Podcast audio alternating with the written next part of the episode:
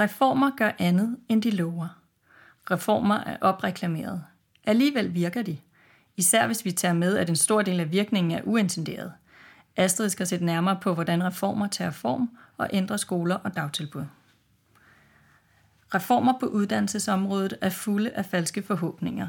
De er opreklameret, og deres virkning bliver overdrevet. Det er meldingen fra den amerikanske professor Larry Cuban fra Stanford University, som Asterisk har talt med om reformer, som er et felt, han har forsket i gennem flere årtier. Han har blandt andet skrevet bogen Inside the Black Box of Classroom Practice, Change Without Reform in American Education, der udkom i to tusind og tretten. Når reformer er så overpromoveret, er det blandt andet fordi, de skal løse et problem, der er blevet fremstillet som en krise. Og så overdriver man den potentielle succes, man kan opnå med en reform, siger Larry Cuban. Det kan være sociale problemer som ulighed eller økonomiske problemer som manglende arbejdskraft. Når reformer bliver til på politisk niveau, er, det, er der ofte store løfter involveret, konstaterer Larry Cuban. Men i udarbejdelsen af reformer til skolen tager man sjældent lærernes arbejdsplads med i betragtning og konsulterer ikke lærerne, især i forhold til de reformer, som handler om curriculum og alt det, der foregår i klasseværelset, er det problematisk. Det er også en stor del af forklaringen på, hvorfor reformerne ikke holder, hvad de lover, siger Larry Cuban, der mener, at reformer bør skrues anderledes sammen. Man skulle tro, det var sådan, at når en beslutning blev truffet, blev truffet på et højt niveau uden for skolen, så ville den kloge beslutningstager involvere lærere og skoleledere og bede dem om at udpege styrker og svagheder ved den påtænkte reform. Det sker imidlertid sjældent. I stedet kommer den type beslutninger fra toppen og går ned gennem systemet, siger Larry Cuban, og tilføjer, at den manglende involvering ofte bliver begrundet med, at der simpelthen ikke er tid til at involvere alle berørte partner, parter i problemløsningen.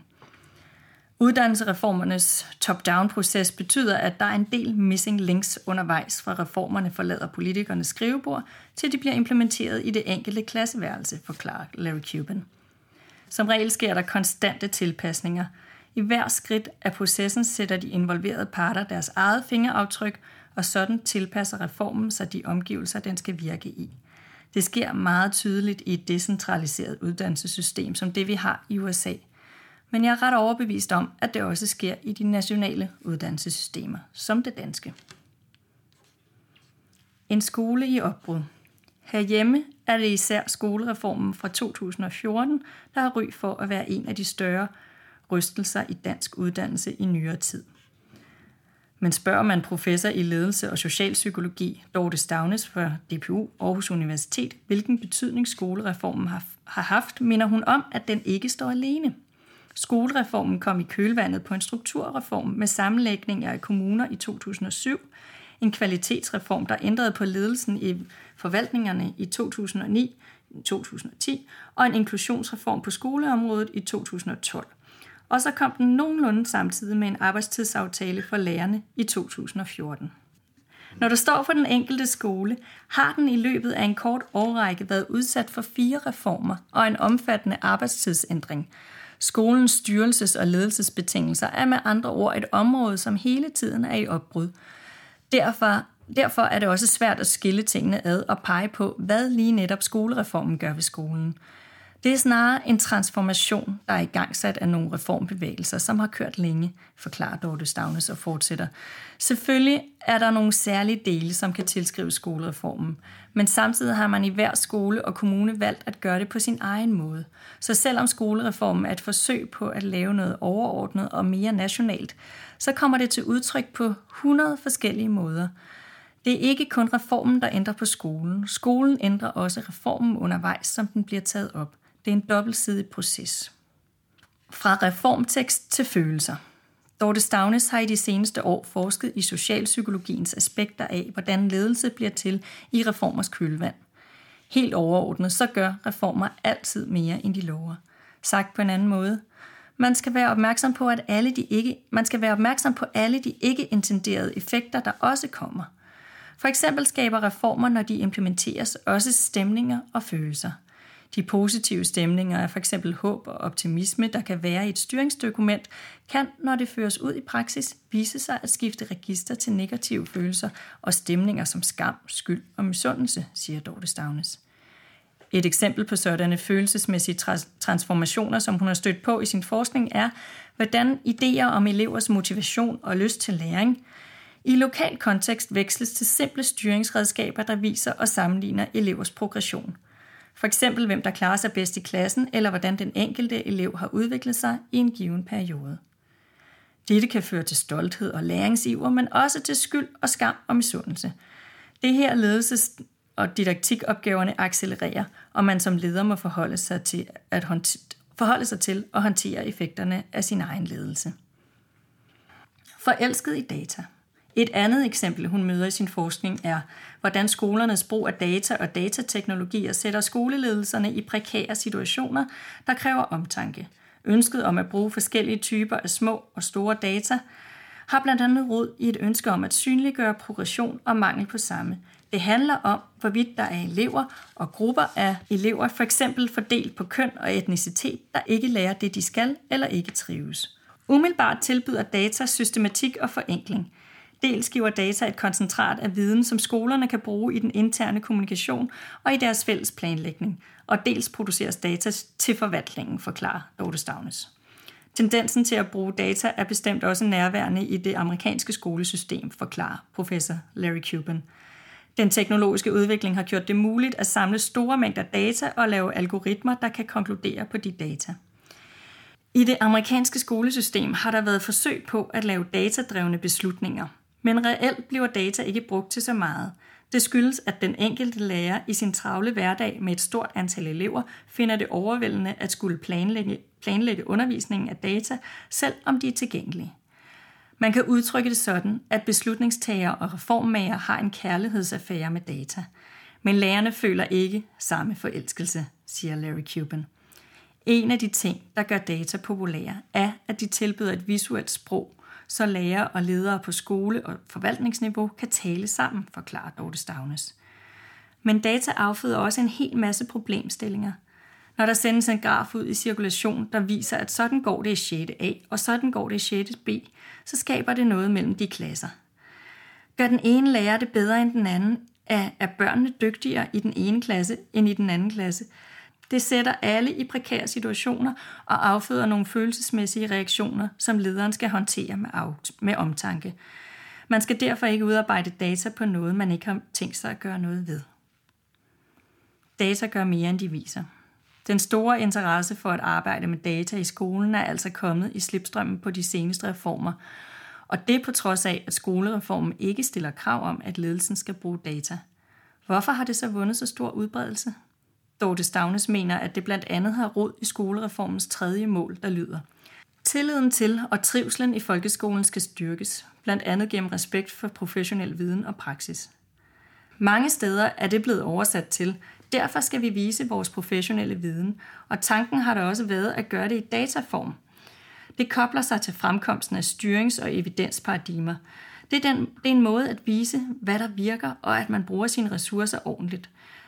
Men det er ikke så simpelt at bruge data. Det kræver data literacy, altså at man kan fortolke data, men også at man som leder kan forholde sig til, at data gør mere end de viser, forklarer Dorthe Staunæs, der har oplevet flere skoler, som pludselig får nogle data og problemstillinger af hænderne, der er kommet bag på dem. Skoleledelserne har brug for hjælp til at reflektere over, hvilke ikke-intenderede effekter, der kan opstå, og hvordan de skal lede ud fra det. Det kan være, at de opdager, at der foregår noget helt andet i deres skole, end de troede. Eller det kan være, at de faktisk måler på nogle forkerte eller upræcise datakategorier. Reformerne sætter på den måde nogle styringsbetingelser, og dem skal der ledes på. Og når man så har gjort det, så skal man også ind og lede på effekterne af den ledelse, man har praktiseret, siger hun. Data kan misbruges. Et indbygget paradoks i den nye brug af data på skolerne er, at der på den ene side kan opstå en vis datagrådighed og vilje til at ville vide, og på den anden side også en vilje til ikke at ville vide, fortæller Dorthe Staunæs. Det kommer blandt andet til udtryk i forhold til skolereformens to første mål, der handler om, at skolereformen skal udfordre alle elever til at blive så dygtige som muligt, og at mindske betydningen af social baggrund. Her dukker spørgsmålet op, om man skal udarbejde data på bestemte grupper.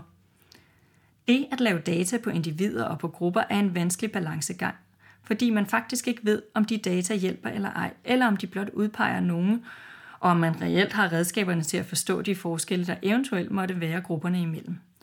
Det kan føre til nogle store politiske diskussioner, hvor der er risiko for, at data bliver misbrugt og politiseret. Det betyder, at man som leder skal overveje nøje, hvad man vil lave data på, hvordan de skal læses og formidles, og hvad disse data potentielt kan gå i interaktion med. Det spørgsmål, man altid må stille sig selv, er om og hvordan disse data vil gavne eleverne. Reformer har kort levetid.